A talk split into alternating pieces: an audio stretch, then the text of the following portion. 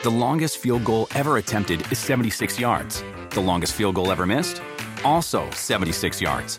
Why bring this up? Because knowing your limits matters, both when you're kicking a field goal and when you gamble.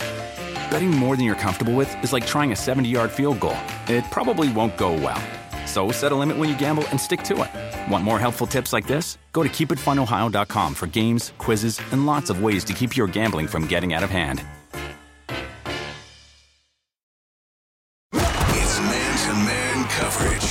The PFT PM podcast. And now, your host, Mike Florio. April 18 edition of the PFT PM podcast, eight days away from the draft. Third straight day for the PFT PM podcast. I hope you're happy. Hashtag PFT PM posse. T shirt in the works. I think there's like seven, but there's seven. We can do a roll call. What does it take to be in the PFTPM posse? I guess you have to listen. Listen and ask questions. I don't know. It's purely voluntary, no entry fee. Although having the t shirt, I think, is going to be one of the major prerequisites. And they will be for sale. And they won't be cheap. I got to make money off of this thing somehow. Maybe that's how I make money off of this thing. The PFTPM Posse t shirt costs a $1,000.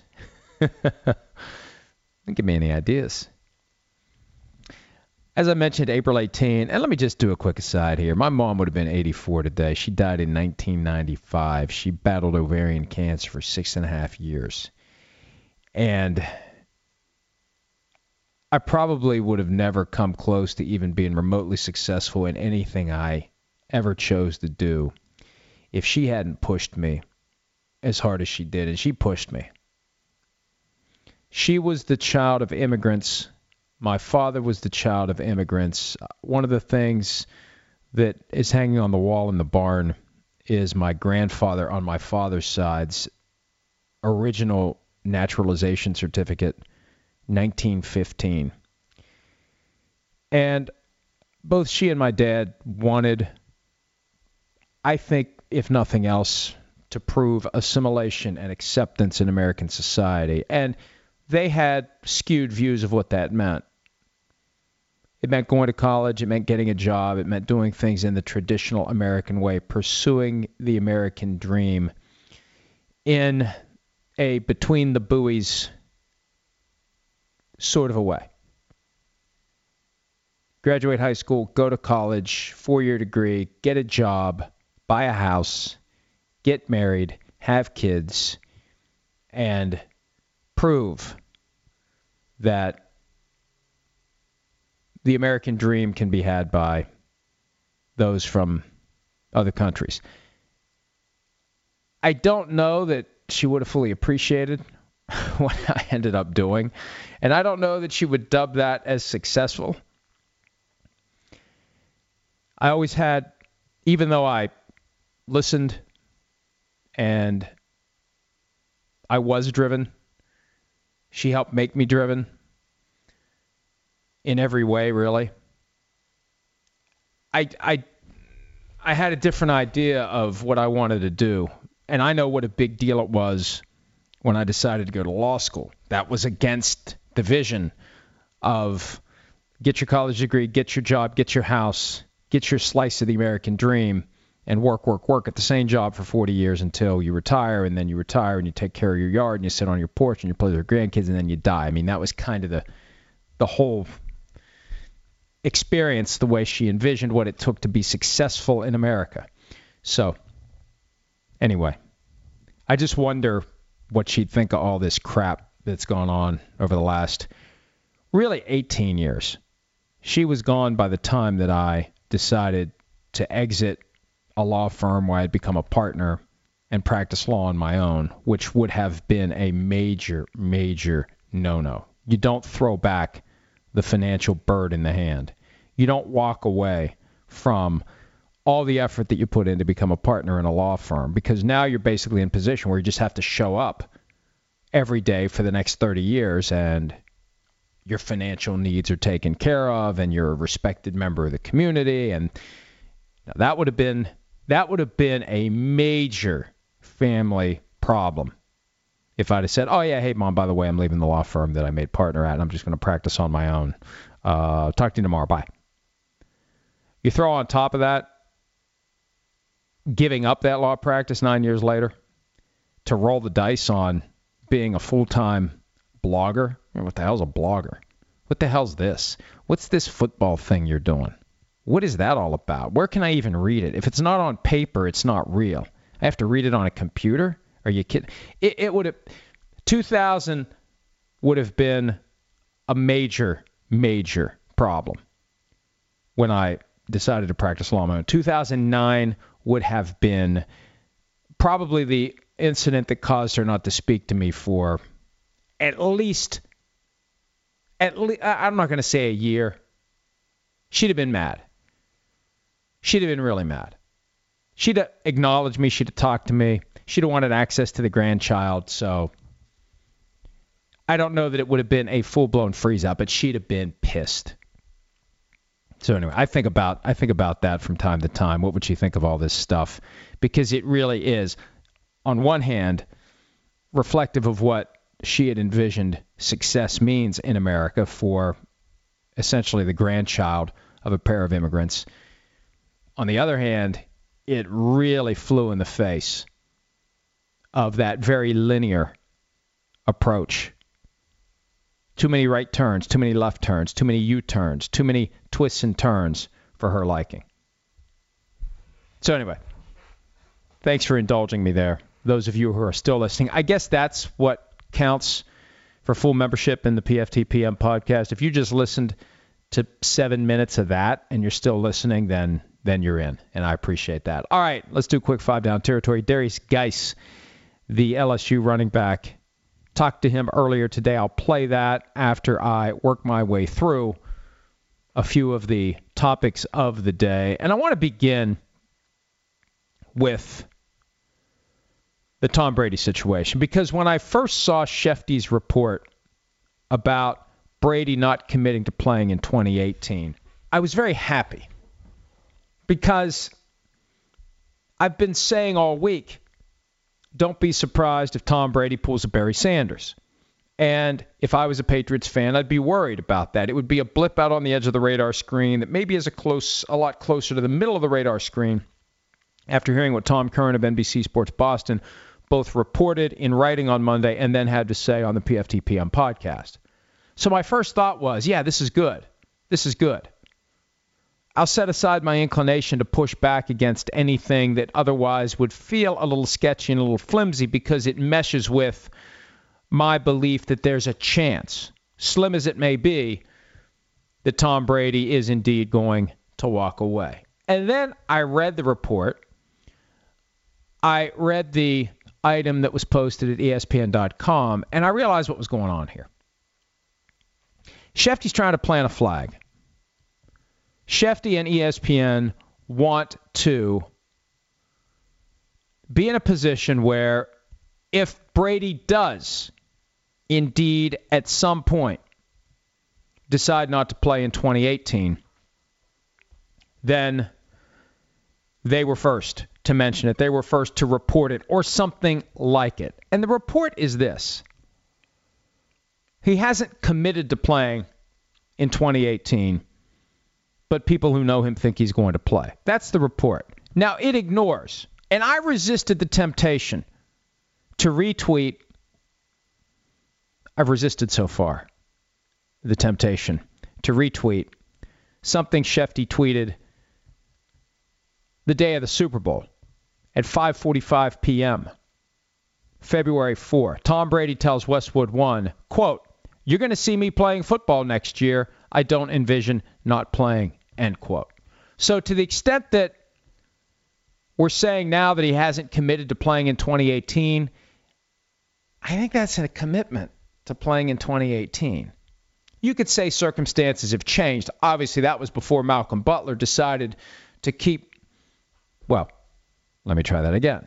Boy, it was going well until I screwed that up. That was before Bill Belichick decided to keep Malcolm Butler on the sidelines for all of Super Bowl 52, with the exception of one punt return play. So circumstances may have changed. But at the same time, if we're looking for Tom Brady to say, I plan to play in 2018. He already has. And if you're going to write and push and herald this idea that Brady hasn't committed to playing in 2018, probably a good idea to point out that he did say in his Westwood One interview the day of the Super Bowl, at least it was played the day of the Super Bowl. I don't know how far before that it was taped, that he is playing in 2018. I think enough has changed to at least raise the possibility that Brady could walk away. And I think what ESPN is trying to do, instead of simply speculating, connecting dots, saying, you know what, I won't be shocked if he walks away.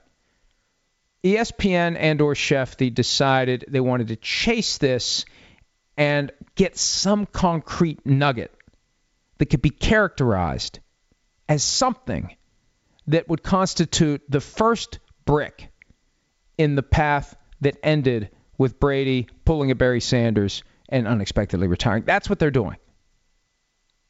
Hey, we got to get something here. Let's advance this story. How do we advance it? Um, let's see. How can we advance it? Has he come out and said I'm definitely playing in 2018? You know what? He hasn't said that. He hasn't said that at least not since the Super Bowl. Let's get somebody to confirm that he hasn't committed, that he hasn't declared, that he hasn't proclaimed, I am all in for 2018. Because if he hasn't done that, maybe we have something. Maybe that's the thing that we can later point to if he retires and we can tell the world we were right all along. We were the first on this. That's what I think they're up to. And I, that's what makes it more than a little disingenuous to me. We're speculating and we're reaching for some scrap, some shred, some thread, some speck of dust that can be used to make that speculation feel like it's actual news. The fact that Tom Brady has not come out and said, I will play in 2018 is not news because there's no reason for him to come out and say it. Now, if after the Super Bowl someone had said to him, Tom, what about this rumor that you may be retiring? And his response was, I don't know where that came from. I don't know what I'm going to do in 2018. The absence of a declaration that he's going to play in 2018 would be news. That's the Rob Gronkowski example. That's what happened with Gronk. Once he says in response to the question, what about the rumor that you may retire? I don't know where you heard about that. There's a that to have heard about. There's something tangible there. So the absence of a commitment to play 10 weeks and three days later becomes news. This really isn't news. I hate to say it. I hate to say it because I love a good story, and my God, what a story it would be if at some point between now and the start of training camp, Tom Brady decides that's it, I'm out. So, and I can't say I decided to go out and get actual news. I didn't. I mainly go about my business. I have from time to time and I don't want to knock down the fourth wall too much here, in part because it's boring as shit, but from time to time there will be something that I realize, hey, I should go out and track this down. Let me track down that piece of information. Let me chase this. Let me advance the story this way. A lot of other times I'm just trying to survive. You get up at 5, you get ready for a show. You try to write a story or two before the show begins. You execute the show in three hours. The show ends. You want to post a certain number of stories based upon the news that's out there, based upon ideas you have, based upon things that are in the hopper. And you just kind of go and you go and you go and you do the afternoon podcast and you go and you go. And it never dawned on me hey, let me go out and find something tangible that would disprove this idea that, oh, maybe he is going to retire sometimes the stuff comes to you because people are reading. And really, that's been one of the best ways that I've cultivated an array of sources in the NFL. The saturation rate that we have among people who are in the business players, coaches, GMs, owners, media members, agents, people who are on the inside. Those people read what is out there, and from time to time, they'll reach out and they'll provide information and I can't disclose who provides the information, but someone reliable contacted me today and said, "Oh, you know what? By the way, this idea that Brady's retiring, it's a crock of shit. He's already setting up his get together with teammates to have passing drills in the donut hole between OTAs and training camp. Now, I guess he could still walk away despite that, but that's a pretty tangible piece of evidence that the guy's coming back. And they say actions speak louder than words. I guess in this case, and as I characterized it on Twitter, actions speak louder than lack of words. So he hasn't said he's definitely playing in 2018. When does he really need to? Versus he's making arrangements to get together with teammates between the end of OTAs and training camp to get ready for the season. That would tend to suggest he's coming back. Now, am I going to say that definitely, absolutely, positively means he's coming back? No, because something's going on. Something weird's happening. And I still think there's a chance he rolls out of bed one day and says, screw it. But to try to take that speculation and turn it into a report by saying, oh, do you know he has yet to declare with certainty that he will play in 2018? I mean, even if he did, he could still change his mind. Even if he were pushed to say right now, I definitely am playing in 2018, there's a chance between now and training camp something would happen that would cause him to change his mind especially when you consider just his vague sense that something is happening with the Patriots. Something is happening with Brady. He's changed. Bill Belichick hasn't, and Bill Belichick likely isn't going to change to placate Tom Brady. I mean, Bill Belichick knows at some point Brady's going to be gone. And I think Belichick relishes the challenge of succeeding without Brady. And whenever it happens, it happens. Now, I don't think they want to be caught flat footed, and he'll probably be pissed off that he traded Jimmy Garoppolo but does anybody really think Tom Brady's going to play longer than Jimmy Garoppolo does? Belichick could have kept Garoppolo. Belichick will find someone else. And I think this lingering sense that something isn't completely right means it's all the more important that Belichick emerge from this draft with a quarterback he feels good about. But how upset would Belichick be if there really is a revolt being led against the Patriot way by Tom Brady? At some point, I think Bill Belichick's reaction is tell him to get the hell out then. If he doesn't like it, he knows how things work here. If he's at the point where he doesn't like it anymore, hey, that's fine. This isn't for everyone. You're either all in or you're all out. If you're not all in, I'd rather you be all out. Hey, Tom, let's have a conversation. What's this stuff I'm reading about you leading a revolt? Do you have a problem with the way we do things? If you do, there's the door. Would that surprise anybody if that was Bill Belichick's reaction? Tom, you're either part of this or you're not. Hey, Tom, what's this crap about you being perturbed about the way I do things? You don't like it? Well, you made a lot of money. You don't have to play. This isn't for everybody. If it's not for you anymore, so be it. I don't know that Belichick is going to force the issue to a head that way, but history would tell us that his reaction would be closer to that than, oh no, Tom, please, Tom, please stay. I'll do whatever I need to do to keep you, Tom. Tom, do you want me to change? Tom, what can I do to make you happy, Tom?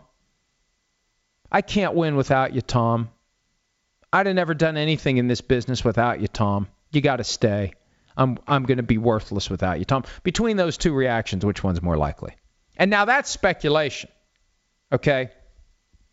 I guess if I wanted to, I could report that Bill Belichick has yet to call Tom Brady and say, Oh, Tom, please don't leave. Don't go. I'll do whatever you want, Tom. Please, Tom. Please don't leave. Please don't. Please don't retire. Please don't be upset. Please don't be unhappy. I'll change. If Bill Belichick hasn't done that, is that news? All right, let me move on. Peyton Manning declined the overtures of ESPN and Fox to become a broadcaster, to become a game analyst.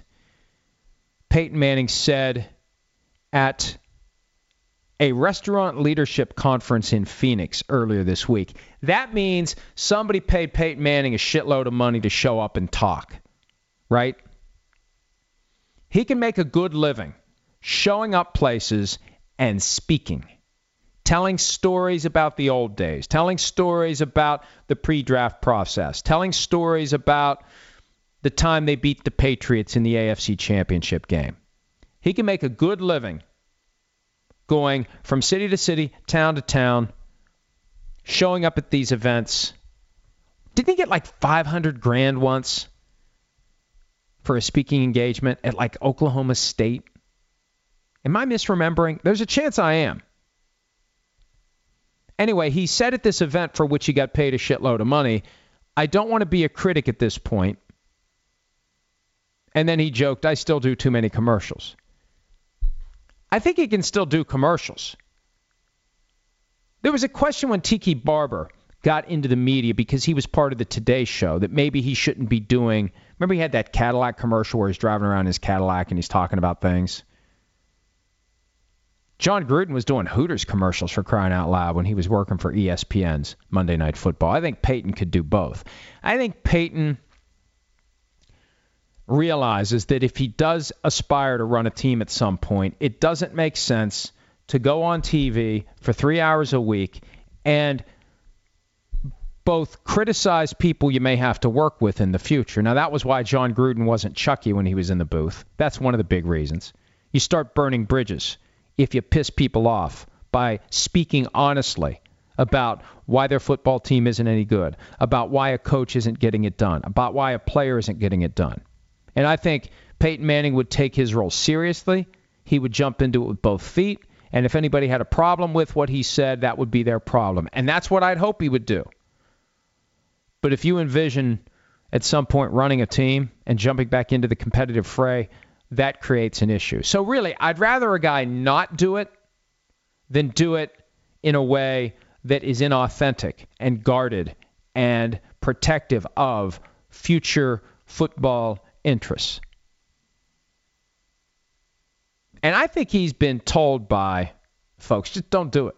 Don't get into TV. Don't do it. You don't need the money. You don't need the headache. You don't need the aggravation. And you don't need to be saying things that will potentially slam doors and alienate people. Even if the audience loves you. If the owner of every crappy team is upset because you are willing to say, my gosh, this team is crappy, makes it harder to get in. But you know what? It didn't keep Matt Millen out. I'm reminded of that story that the Lions always loved Matt Millen because he'd show up at the production meetings and he would tell the teams what they're doing wrong and what they need to do to get better, to the point where there were coaches that wanted to punch him in the face. I've heard stories about coaches that basically wanted to tell him, shut the hell up. I know what I'm doing. Don't come in here, you blowhard, and tell me how to run my team. So eventually, Millen ran his own team and he ran it into the ground. So it's not impossible for Peyton Manning to end up running a team, even if he would become a broadcaster. But I think he would have to be a broadcaster in a certain way that wouldn't piss everyone off publicly. He could piss some people off privately, piss off some coaches by saying, man, here's what you guys need to do to improve. But that's far different than telling the world that. People get sensitive when they get criticized. It's a basic aspect of human nature. It takes a while to get a thick coat of callus on your soul where you don't care if people say things about you. I've almost gotten there completely where I don't care what anybody says. As long as the checks keep coming, as long as I still have the platform, you can say whatever you want about me. It's not going to affect my life in any way whatsoever. My life isn't changing in any one way if people want to come after me. It's hard to get to that point, though. You spend a lot of nights staring at the ceiling, freaked out because of something someone said. And I think it makes it harder. I mean, my God, if I had any aspiration to work for a team, I'd probably have a hard time because I've pissed off, I don't know, all of them at some point in the last 18 years. I think Peyton Manning would be great on TV, but I think he's got a bigger play in mind, and I think it will be great for the NFL once he's back. If he's back in the NFL, he's if he's in a position of influence, I think the NFL could use him right now, as the NFL is trying to self-destruct with its fear of these safety issues that will prompt the league to make radical changes. And I wrote last night about the kickoff rule. Let me just clarify my point here. I'm not saying the kickoff rule needs to go away. My point is just get rid of the damn thing already. We know it's coming. What are you waiting for? You're going to torture us for the next two years while you engage in this public debate trying to justify doing what we already know you want to do? Just do it already. Quit trying to harvest evidence and build consensus. Just do it if you're going to do it. I'm not saying it should be gone. They've already neutered it. Oh, we can't get rid of the kickoff. Have you been watching the game the last five years? They have gotten rid of the kickoff. They've made the kickoff meaningless. And they'll keep looking for more ways to make it meaningless. Just get rid of it already. I think Peyton Manning would be a voice of reason. And I think at a time like this, he'd say, folks, what are we doing here? We're just going to make this thing meaningless? Let's just get rid of it. If you're determined to get rid of it, get rid of it. Why do we have to make changes to the rules that relate to the manner in which violence and aggression will be displayed on a professional football field? We're doing that so it'll trickle down to the lower levels of the sport. Why are we doing that? There are two ways to handle this. We don't have to hope that our changes trickle down. We can spearhead changes at the lower levels of the sport. We can fund programs to get youth football to be played in a more safe way. We don't have to play it in a way that is so safe that it changes the fundamental nature of what people are tuning in to see. I think a voice like Peyton Manning's could be very valuable in that regard. There was an interesting story today about Saquon Barkley. It came from Sports Illustrated, a writer for SI that frankly I'd never heard of before. That doesn't mean he's not a great writer. He may be the greatest writer Sports Illustrated's ever had, but usually when somebody writes something from a publication, I'm familiar with the name. I think it's Ben Baskin. The only reason that rang a bell because Baskin was the last name of Tom Hanks' character in Big. Josh Baskin, I believe. I'm just going with Josh because it seems like everybody all of a sudden is named Josh. Josh Baskin was Tom Hanks' character in Big. Ben Baskin is the guy who wrote a profile about Saquon Barkley that included the suggestion that people from Roc Nation, that's the agency founded several years ago by Jay Z, are steering him away from Cleveland. Kim Miale, the person who was hired by Jay Z at a time when, and this has all died down, the thinking was Jay Z's making all the moves, but Jay Z can't get licensed to be an NFLPA certified contract advisor. So they went out and found someone who would accept employment and basically be the person who signs off on things while Jay Z does it all. I don't know how much of that Jay Z does anymore. But that's how they got Kim Miale. And Miale went on the record with Mary Kay Cabot of the Cleveland Plain Dealer and said, we're not steering Saquon Barkley away from anyone. So, I, look, I don't know. Should you be steered away from the Browns? Does it even matter? I don't think it matters because I don't think the Browns are taking him at one. Now, they may take him at four. The thinking is the Giants are going to take him at two. But there is a chance he's on the board at four. There's a chance it goes quarterback, quarterback, quarterback. Josh Allen, Sam Darnold to the Giants, Baker Mayfield to the Jets. Saquon Barkley on the board at four. What do the Browns do? They've already paid Carlos Hyde. I still think it's high even at four to take Saquon Barkley if you're not going to make him your workhorse. I think Bradley Chubb makes more sense if you already have a running back, and you can find other running backs at other rounds of the draft. Now, if Saquon Barkley's can't miss, and the Browns have decided that, and the Browns want another Jim Brown, I, I wouldn't avoid Cleveland. If I was a draft pick and they were going to make me the first or the fourth pick in the draft and pay me accordingly and allow me to come be a superstar for a city that is desperate to have a football star, who's the last star player on the Browns? Go ahead, I'll wait. The last star player, Bernie Kosar? Is that the last true star Brown? I mean, Josh Gordon had a chance to be before he got suspended. Johnny Manziel was for, you know, until he started playing. The true star player, the guy whose jersey you had to have, the guy who you wanted to emulate, who's the guy that kids in Cleveland want to be when they're playing football after school in the backyard, assuming that kids still do that? How many kids are choosing the Browns on Madden?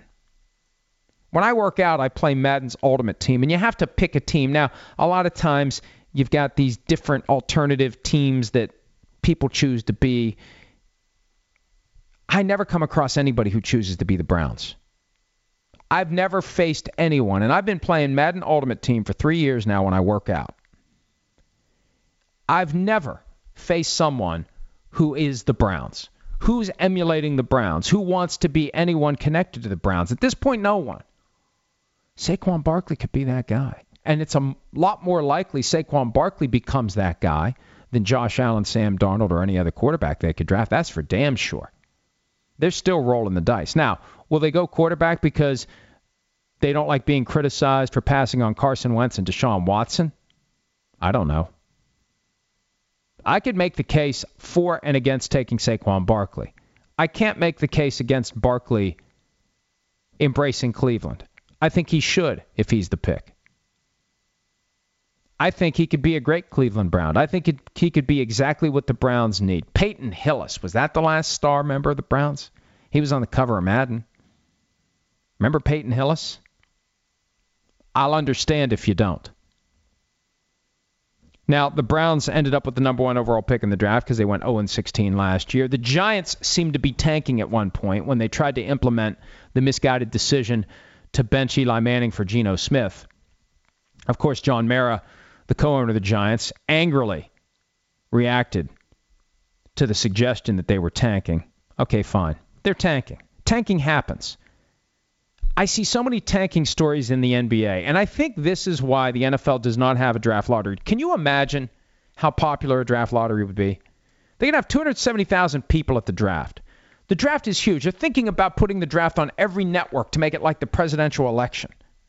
That's how big the draft is. The draft, a show about nothing, a meeting where a list of names is articulated 10 minutes apart for the first round, five minutes apart after that.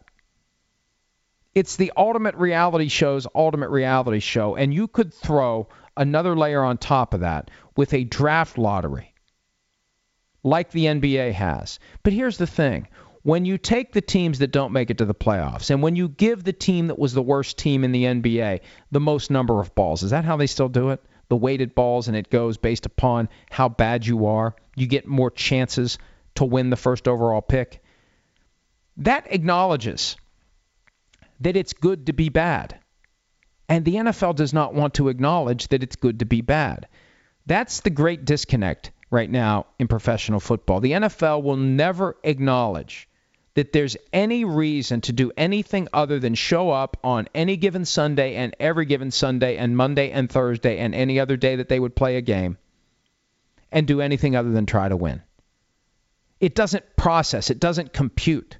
It short circuits Roger Goodell's brain if you suggest that, you know what, under some circumstances, there may be teams out there that don't want to win. I know that may sound ridiculous, Roger, but there may be some circumstances where that team that is looking at either 3 and 13 or 2 and 14 will gladly take 2 and 14 because with 2 and 14 comes the top pick in the draft. And look at how much the Jets gave up to move from 6 to 3. 5 and 11 versus 4 and 12. Who cares? When you stink, you stink. And there's an incentive to stink even more. And it really is amazing to me. And it's a credit to the NFL that this never catches on. I think I'm the only one that ever talks about this. It's hiding in plain sight. The temptation to tank, the reality that we have to watch anytime there's a strategic decision made late in the season to see what younger players can do. That's the sign of tanking. Second half, Buccaneers Saints, 2014, week 17. Bucs up by double digits. Half their starters get yanked from the game. Saints win. Bucs win the first overall pick in the draft. It was obvious. It was obvious. Now, we're seeing reports of friction between owners and coaches. Because, see, your coach has to be all in. Not that your coach is the one who's hatching the idea, but when the owner says, you know, I want to see what the young quarterback can do, we got to give that player some reps. We got to treat the balance of this season as advanced preseason for next season. That's the code for we gain nothing from winning, let's go ahead and lose. Now, the coach has to be pretty damn secure in his position because a lot of times when a team bottoms out, the team gets fired. But I'm fascinated by the NFL's ability to avoid any real suggestion that there's an incentive to tank. Of course there is. And wait, gambling's about to be legalized. Week 17, Browns versus the Giants. And I just throw out the Giants because they were bad this year. I don't think the Giants are going to be back in the mix for the number one overall pick anytime soon. Browns versus whoever the team is that's going to be in consideration for the first overall pick. They're playing week 17 and one team's favored by five. And we assume both teams are going to do everything they possibly can to win, and the players on the field will. They're not going to go out and lay down. Oh man, if we lose this game, we're going to have the number one pick in the draft next year. The players aren't thinking about that, but the owners are, or they should be. See, I'm not saying they shouldn't. What fascinates me about this is they should. If you are a good business person and you realize that this process this draft process has been created to reward you for being bad, there's a point where you say, let me just be as bad as I can be. The worse I am now, the better I can be in the future because I can go out and get that guy. I mean, we first really became cognizant of it with Suck for Luck, but we knew about it before then. I just think it's amazing that it's never been a thing for the NFL. And that's why they don't have a draft lottery. Maybe they should have a true draft lottery. Maybe it should be. I mean, that's the way to eliminate any and all tanking. Actually, the ultimate way to eliminate any temptation to tank is to tie the draft order based upon how good you are. You win the Super Bowl, you get the first overall pick in the draft. You lose the Super Bowl, you get the second pick. You're the worst team in the league, you get the last pick. That would truly make it a meritocracy in all respects. You want the top pick in the draft, go out and be the best team. But see, they want to have parity. They want to have competitive balance. But you know what? If you want to remove the temptation to tank, how about make it a true lottery with one team, one ball, 32 balls, one machine, and we're going to determine the draft order tonight. And every team has an equal chance. That eliminates any temptation to tank, and that would be a reality show. Could you imagine that? That would be must see TV. A Thursday night in March. Let's say late March, right after the league meetings. Maybe they do it in conjunction with the league meetings when everyone's together. That's what you do. NFL, I hope you're taking notes. This is free high level business advice. You want to take this thing to the next level and you want to eradicate the temptation to tank. A draft lottery, all teams involved, each team has one ball. You do it on a Wednesday night or a Tuesday night in connection with the league meetings. You got every owner there. It's on NFL Network and what the hell? Put it on Fox, NBC, CBS, ABC, ESPN, C SPAN, MSNBC, CNN, Fox News, USA Network, Golf Channel, what the hell? Put it on all of them. That would be something. And the Super Bowl champion has the same chance as the team that finishes worst in the NFL of getting the first overall pick. That would be something. That would remove any and all temptation to tank in December the thing that the NFL will never acknowledge. That goes away forever if you have a true draft lottery. And man, that would be compelling. Well, that wouldn't be fair. Well, this whole sense of fair is premised on creating an incentive to be bad. You reward a team for being bad. Why? Well, we have to give the worst team in football a fair opportunity to make itself better. Why? By putting the thumb on the scale and letting the worst team in football get dibs on the incoming players? Bullshit. Why should that be a reward? There are so many things about the draft that is anti American because it does restrict competition for labor. It prevents guys from deciding where they want to embark on their careers. The biggest way it's anti American is it avoids being bad, or it rewards being bad, not avoids, rewards. Congratulations, you sucked more than anyone else this year. You get dibs on all of the players coming in. Think about that. Is that what we are? Is that who we are? That's the, that's worse than a participation trophy. We hear people rail all the time, oh, we the participation trophy society. This is worse than that. This is finding the worst team in the T-ball league and giving them the championship trophy. I know they'll never do it, but I'll tell you what, you make me commissioner for a day. There's a lot of there's a lot of things I'd change. There'd be a lot of action items on the agenda. It would be a lengthy to-do list. Near the top, install a true draft lottery that gives every team an equal shot, 1 through 32. You put that on TV, that may get higher ratings in the draft itself. All right, one last thing before we play the Geist interview and then I answer some of your questions. All or Nothing, the Amazon series that's debuting soon. I got early access to it. I've watched all of it. I think it's well done, but I got to make a couple of comments. First of all, I had no idea Jason Garrett was such a potty mouth. I talked about that on PFT Live today. He's dropping F bombs like crazy with no purpose. It's too casual. I got no problem. I'm not offended by the F word. I think the F word is a meaningless expletive, and I've seen that there are studies out there that suggest that if you use it from time to time, it actually makes you feel better. But for Garrett, he's got to be numb to it. Garrett's built up a tolerance to the point where I don't think it does anything for him. It just pops up in like spots where you wouldn't expect it. It's like a tick. It's weird. But it is a good look at what went on with the Cowboys. And for people who think Garrett is just a glorified cheerleader, he rips those guys. He gives it to them. And the Ezekiel Elliott drama played out. And look, I don't know how much they would have steered around it if they could. The thing that really disappointed me is they they hardly spent any time on Jerry Jones versus Roger Goodell. And it was incomplete. It was very unsatisfying. Can you imagine if this was true all access?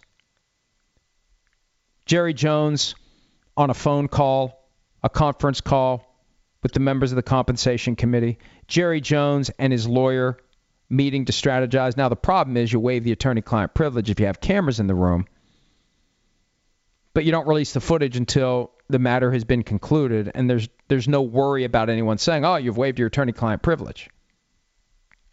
There could have been some compelling conversations, conversations between Jerry and Stephen Jones about what they plan to do. Those aren't attorney client privilege, about their options radio interviews where Stephen Jones dismisses the idea that owners could come after Jerry and take his franchise. Hangs up the phone. I can't believe they're talking about this bullshit. What does the Constitution and bylaws say? Well, you know what? It says that uh, this is one of the potential sanctions for conduct detrimental to the league. Oh boy. There's a lot of stuff that could have made it in there. But here's the thing.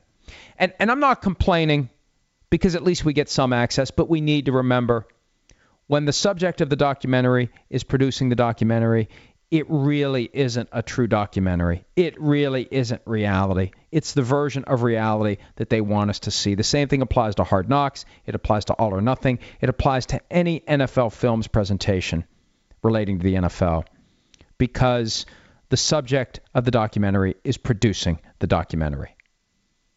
And we're never going to see the full picture. They show us what they want us to see. They show us what they're willing to allow us to see. And that's fine. But man, wouldn't it be something if there ever was a truly independent documentary about life in the NFL? They'd never allow it. No team would ever submit to it. I mean, maybe if you pay them enough money, maybe that's the way to do it. Somebody rolls in and says, "Hey, Dallas Cowboys, I got an idea for you." No, not Dallas Cowboys. Hey, team that no one cares about that is looking to establish a national platform and really wants to give an authentic look. Here's what we're going to do. Team that no one cares about. We are going to put cameras and microphones everywhere. And we're going to pay you X million dollars to let us do this. And you have to sign over to us the ability to have final say creative control. We decide what gets used and what doesn't get used. I don't know how many million you have to put on the table to get somebody to agree to that, but that's the only way that you're ever going to get a true look at what's going on. And even then, there's a chance that whatever ultimately is produced, the team would complain, the team would moan, the team would say, you know what? This is all fake news. This is all lies. This is unfair as they cash their check and say, man, we made a whole lot of money for nothing. All right. Wow. I made the call for questions today five minutes before I started taping. Not because I planned it that way, I'd forgotten. Is that 86 questions? And I didn't even ask for questions. I said taping PFTPM soon. True members of hashtag PFTPM posse know what that means. And I'm looking at 86 questions. All right. Let's see what we can do here. And there's actually a PFTPM posse Twitter handle. I don't know who's running this. I think Brady, otherwise known as B Flow Show, is running the PFTPM posse Twitter account.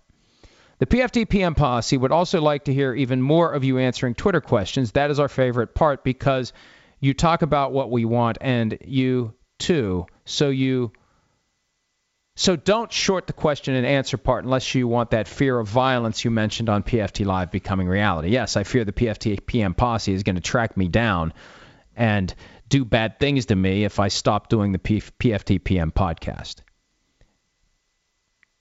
All right. Here's what I'll do. I'll I'll look for any questions. This has become a conversation thread for the members of the PFT PM podcast. So let me scroll through here. If you want to check it out, the question is posted on the PFT Twitter handle. It's not even a question, it just says taping PFT PM soon. And as previously mentioned, true members of the PFT PM posse know what that means, and below that are all the various observations. Now I will look for questions. And I'm still looking for questions. All right. Here's a question from Black 88 Elite. Would having Dez Bryant benefit the Giants by allowing them to squeeze Odell into taking a better team friendly deal and also allow them to have potential top notch receivers? I don't think that's going to help get a deal done with Odell Beckham Jr. I mean, if Dez Bryant would go to the Giants, he'd basically be taking Brandon Marshall's place, and Dez Bryant would have to be willing to be the number two, number three guy at best. Maybe number two at best probably number three with Sterling Shepard there. And Evan Engram may really emerge this year. And if they draft Saquon Barkley, there's only one football, but I don't think it has any relevance to Odell Beckham Jr.'s contract. At Sergio D, what did Bruno Sammartino mean to the Italian community in the greater Pittsburgh area? I don't know that he was a guy that had any specific meaning to the Italian community per se. I mean, when I was a kid, I wasn't like constantly looking around for Italians who had done well. I didn't think of it that way. I really didn't. And my parents did a good job, I believe, of not allowing me to define myself in a certain way. And I think that goes back to the whole idea of assimilating into American society. I think if you walked around too conscious of the fact that you were an Italian. And hey, let's look at what all the other Italians are doing and let's band together as Italians. That that prevented the kind of assimil- assimilation into American society that I think they wanted. Now, I think other Italians felt differently, and other Italians felt you got to stick together. And I think my Italian pride came through a little bit more as I got older. But I, I remember my mom once telling me she was thinking about giving me a name that was ethnic, and she decided not to. And we never had the full conversation as to why. But I think one of the reasons she didn't go with Bruno or Gino or any of the more ethnic Italian names is it was about assimilating into American society. And her maiden name had been butchered at Ellis Island from D'Alessandro to Alexander. And I think, I don't know, there was just a message that was either consciously claimed or subconsciously adopted by my family that we're not going to walk around and, you know, be overly zealous about being Italian. We're Americans.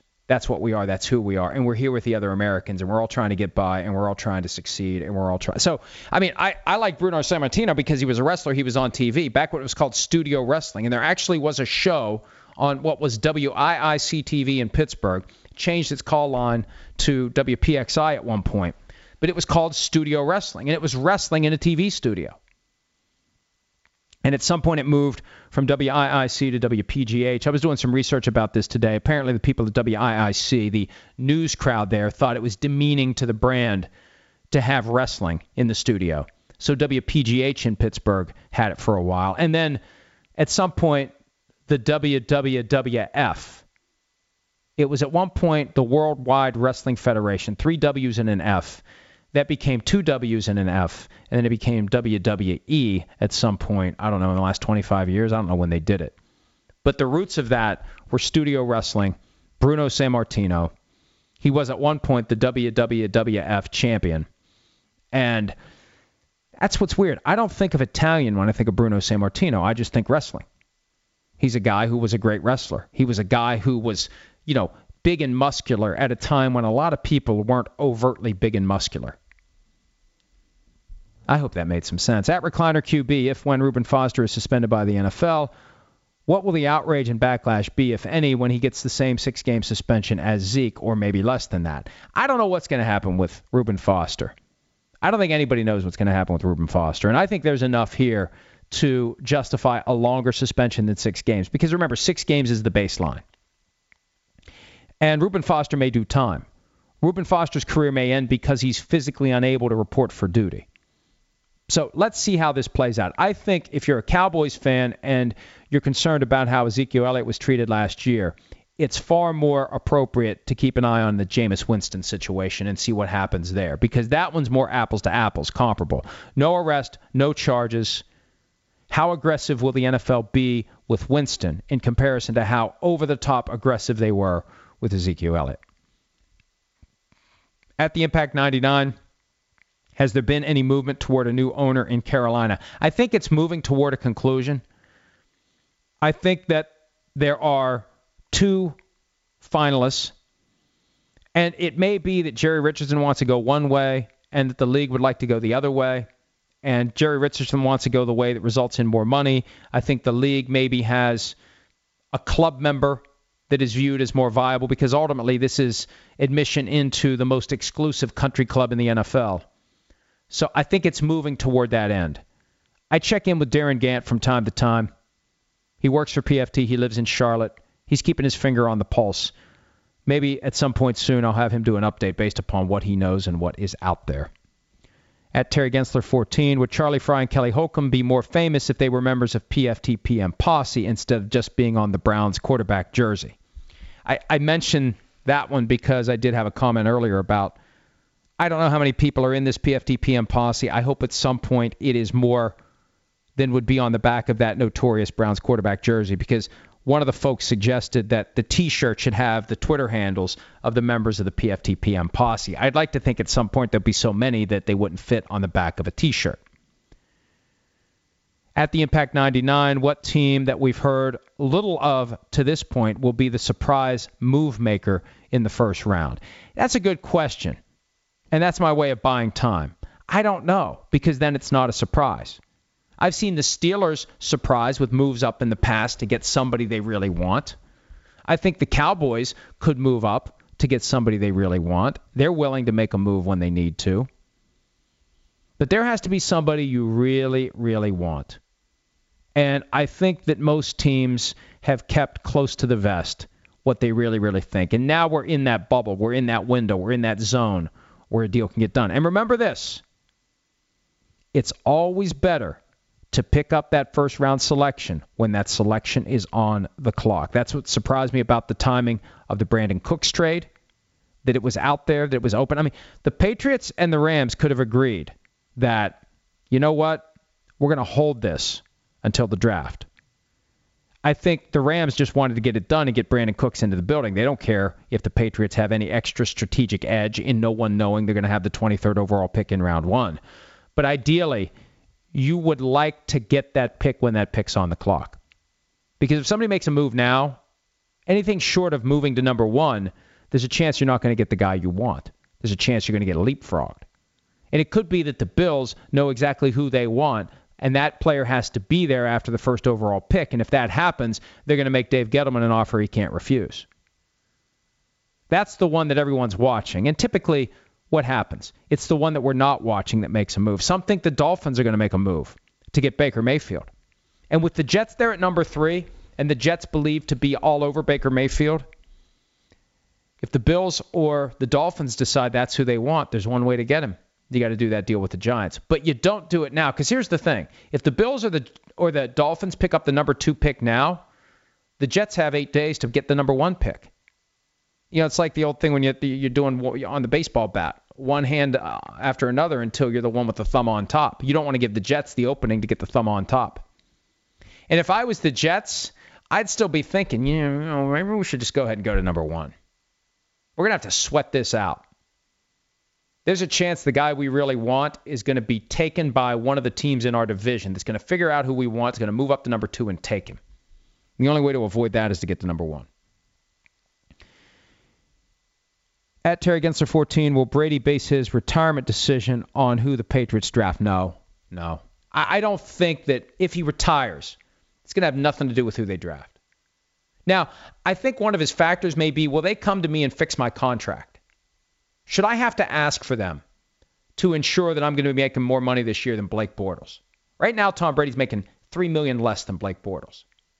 And I don't think Tom Brady should have to say, "Hey, Mr. Kraft, let's let's do something about this contract."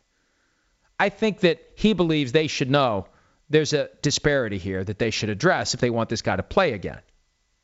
So I think, and and it's not about the money. He doesn't need the money, but at some point it is about respect. Do they properly respect me? Are they properly taking care of me? Are they giving me the little indications that they value my contributions, that they appreciate what I've done, and that they truly want me to be part of this thing going forward?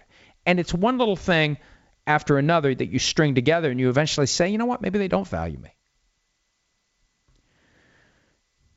Boy, we've been going for an hour, and I haven't factored in the Geist. This one's going to be long today. I'm sorry about that. She said. Uh, another one from Terry Gensler. If kickoffs go away and after a touchdown it's fourth and 15 from your own 35, I think it's going to be 30. Will kickers who are good throwers or quarterbacks who are good kickers become a skill set that is sought after? That's a good question. That's a good question. You know, we get so obsessed with, well, if the kickoff goes away, guys like Matthew Slater will have never had careers in the NFL. Oh, well, somebody else will. A punter who can throw becomes far more valuable if that punter is going to be out there on the field. And from time to time, you want to do a surprise onside kick simulation, i.e., a fake punt. Or, I don't know that you would would you do the Randall Cunningham okey doke where, and they've done this with Ben Roethlisberger as well, where you line up to go for it and you punt it instead, and you hope to get it over the head of the last guy and it trickles out of bounds or comes to a stop inside the 20? I don't know. But I think it would dramatically reconfigure the way that we look at punters, the way that we look at members of the offense who could be in a position to punt. But look, they already punt how many times a game?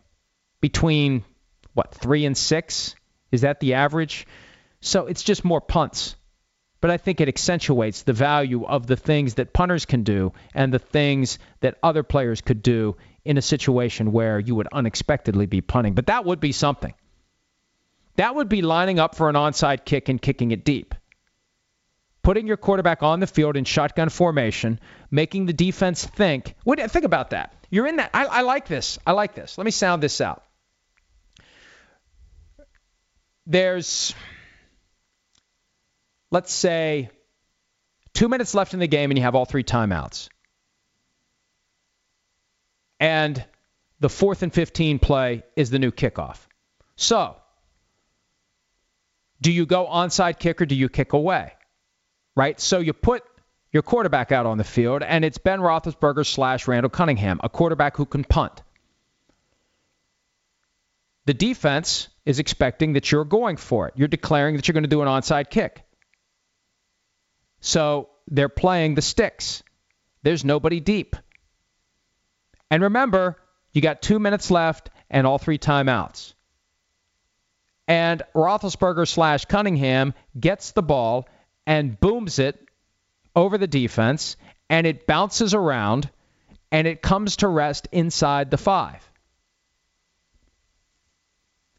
The team that's up by one score has the ball inside its own five, and the defense has three timeouts. And you're going to play it safe down there. And the run gets stuffed once, twice, three times. Timeout, timeout, timeout. There's 135 left at this point. And instead of having to convert fourth and 15, you're getting the ball on a punt that's coming from out of the end zone. Where? On the 40, 45, 50? There, there's there's going to be all sorts of strategic wrinkles and angles. And let me tell you, I embrace that a hell of a lot more than this play that's been systematically neutered by the NFL to the point where it's a perfunctory kickoff, it's into the end zone, and we start at the 25 for the most part. I like that. At Terry Gensler 14, can we get a hashtag PFTPM posse against the fumble through the end zone touchback movement? Brady Beeflofo show responds worst rule in sports full stop. See, I think that's it. Maybe to be in the PFTPM posse, you have to you have to buy into a certain set of beliefs. And rule number 1 would be get rid of the fumble through the end zone is a touchback rule. I have to come up with a PFTPM posse manifesto. 10 things you have to believe in. If you believe that, then you're a member of PFTPM posse. I, I think maybe $1,000 for the shirt. I'd rather do that. At all stats are made. What's on the table for changing the kickoff? Are the real alternatives being proposed, or are they looking to cut it out completely? Well, if they cut it out, there has to be an alternative. And the only alternative that makes sense is the one we were just talking about fourth and 15. You can punt it, which is the equivalent of kicking off. You can go for it, which is the equivalent of the onside kick when we know the onside kick is coming. Or you can do a fake punt, which would be the simulation of the surprise onside kick. And we've now tripped over this simulation of feigning an onside kick and kicking it away. And that is the quarterback out on the field who punts it over the defense and gets great field position for his defense when that ball comes to a rest inside the five. So that's what the play would be. And you know, it's funny. It shows you how closely people pay attention to these issues and how closely they follow the news. I mean, for me, who lives this every day, I've grown weary of all this talk of getting rid of the kickoff because I know it keeps coming up, it keeps coming up, keeps coming up. For a lot of fans, what's this talk about getting rid of the kickoff? What? What's going on? What? What is this? What's the alternative? I've never heard of the fourth and 15 before. I, I hear more and more people saying that. So, you know, I think that that's why the NFL has done this gradually to get people to wake up slowly to the idea that the kickoff's going away and to embrace the notion of this fourth and 15 play taking its place, which I think is the only alternative that allows for. Short of, I mean, if you just say, here's a ball in the 25, go, you have no opportunity for a team that's trailing to try to get the ball back. And the NFL will not want to take away a team's opportunity to get the ball back. at BFlofo Show, hearing talk of Rosen dropping and getting Patriots buzz, do you realistically see them using any of their first round picks on a quarterback? Yes, yes.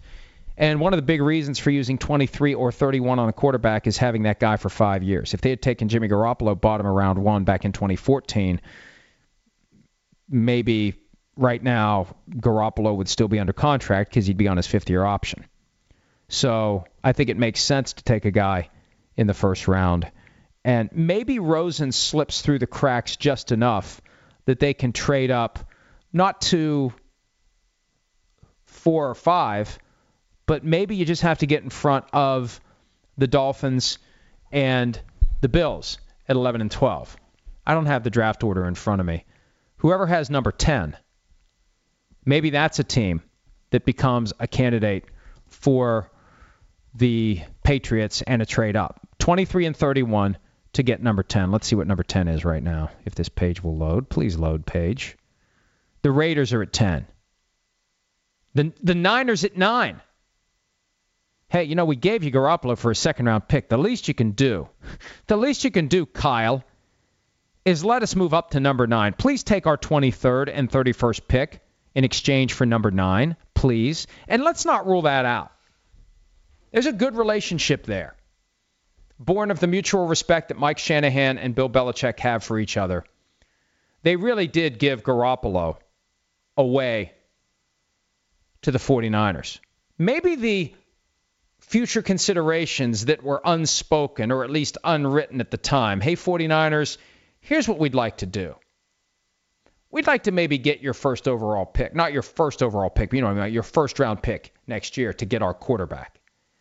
Maybe if Rosen's on the board at number nine, maybe that's the move the Patriots make. And maybe the 49ers happily take 23 and 31 to do it because they got Garoppolo for nothing. See, this is one of the reasons why I like doing this podcast because I doubt that I would have otherwise been sitting around thinking of crazy potential. And this isn't crazy. Is it crazy? I don't think it's crazy. Is it crazy that I'm expecting someone to answer me when no one else is involved? I don't think it's crazy. I'm going to have to write that one up. I like that one. All right. What else do we have here? At Recliner QB, a couple questions. I, I want to wrap this up, and I appreciate the uh, the questions. 86 of them today. A lot of it, though, interaction among PFT PM posse folks. You got to you can't clutter up the the call for questions with with a bunch of visiting. I, I appreciate the fact that you're all getting along, but it's getting in the way of me having an efficient podcast here. At Recliner QB has a question on whether or not I play board games or old school games. If so, what's my favorite? I and Recliner QB adds, my wife and kids won't play Monopoly or any other board game with me because I'm supposedly too competitive. I just like to win. I used to love playing Monopoly. And I can remember getting together with my friends when I was, I don't know, 14, 15, and we would play these marathon games of Monopoly. And it was always fun to set it up and play. And at a certain point, it kind of it, it, it gets stale. It gets old.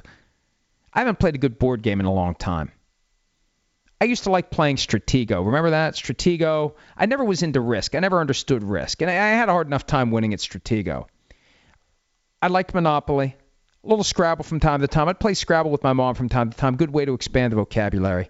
But you know what? Once I discovered video games, that was it.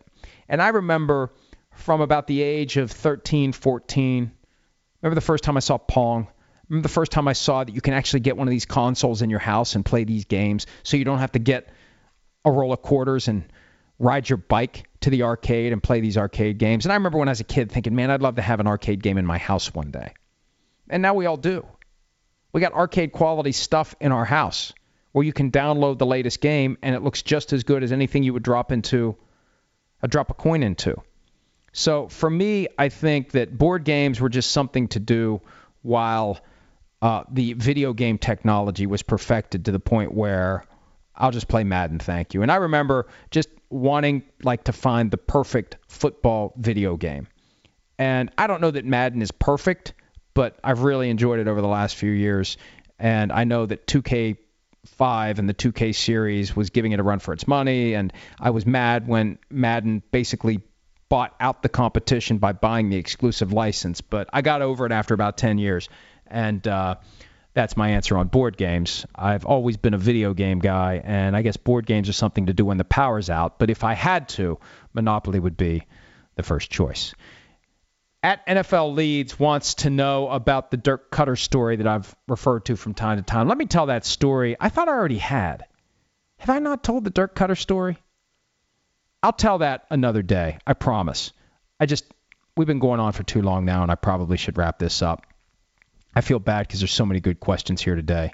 Maybe I'll answer some of them on Twitter. I got some things to do because there's a hockey game tonight at 7 p.m. Eastern, so I got to take care of some business before hockey. Most importantly, I got to go pick up pizza for uh, the hockey game. Pizza Hut, the official sponsor of the NFL and the official pizza provider of PFTPM. Maybe pizza, Sheetz, and Lego. We're working on those three and a Madden. Shouldn't shouldn't I mean I give Madden so much free pub. I, they probably may be a little upset that I crapped on it for you know six or seven years before that. At some point they'll get over it though. Maybe after six or seven years of free Madden publicity. The PFTPM podcast will be presented by Madden when hell freezes over. Madden 38. God, just think about that. I remember at one point early on in the life cycle of Madden when they started numbering it Madden 92, Madden 93, Madden 94. I remember thinking, you know what? There's going to be like a Madden 07. There's going to be a Madden. I never even thought 18. I'm just, I don't, I don't know. I'm just, they're going to keep coming out with new versions of this every year. And my life is going to go by with each new version of Madden. Now, again, I had about a 10 year break where I didn't, I still bought it, but I never played it. But isn't that weird to think that, you know, it's just going to continue? long after anyone even knows that John Madden was a football coach who was successful. That's just the name that's going to get associated with the NFL video game simulation. Strange. Food for thought. And that's it. Absent any other high note on which I can exit today's. Oh, you know what? Did I ever lay out for the Derrius Guice interview? I can't remember whether or not I did. I think I did. God, it's been a long day. All right, let me get out of here before I make things worse. We'll do this again tomorrow. Thanks for some of your time. See you Thursday. You can find the PFTPM podcast on Art19, Apple Podcast, Stitcher, and Google Play. If you like what you hear, and you will, subscribe for automatic downloads. Leave a rating and review. That'll help new listeners find our show and push us up the charts. Search PFTPM for your evening update from Pro Football Talk. Dietz and Watson's been making meats and cheeses the right way since forever. What's that mean? It means never cutting corners, ever. It means cooking, not processing. It means our Virginia brand ham that's cooked to perfection, then twice baked to layer the flavors. It takes more time, but you can taste the difference. We come to work every day to do it the right way, even if it's the hard way. Because if it's not right for us, it's not right for you. Dietz and Watson, it's a family thing since 1939. The longest field goal ever attempted is 76 yards. The longest field goal ever missed? Also 76 yards. Why bring this up? Because knowing your limits matters, both when you're kicking a field goal and when you gamble. Betting more than you're comfortable with is like trying a 70 yard field goal. It probably won't go well. So set a limit when you gamble and stick to it. Want more helpful tips like this? Go to keepitfunohio.com for games, quizzes, and lots of ways to keep your gambling from getting out of hand.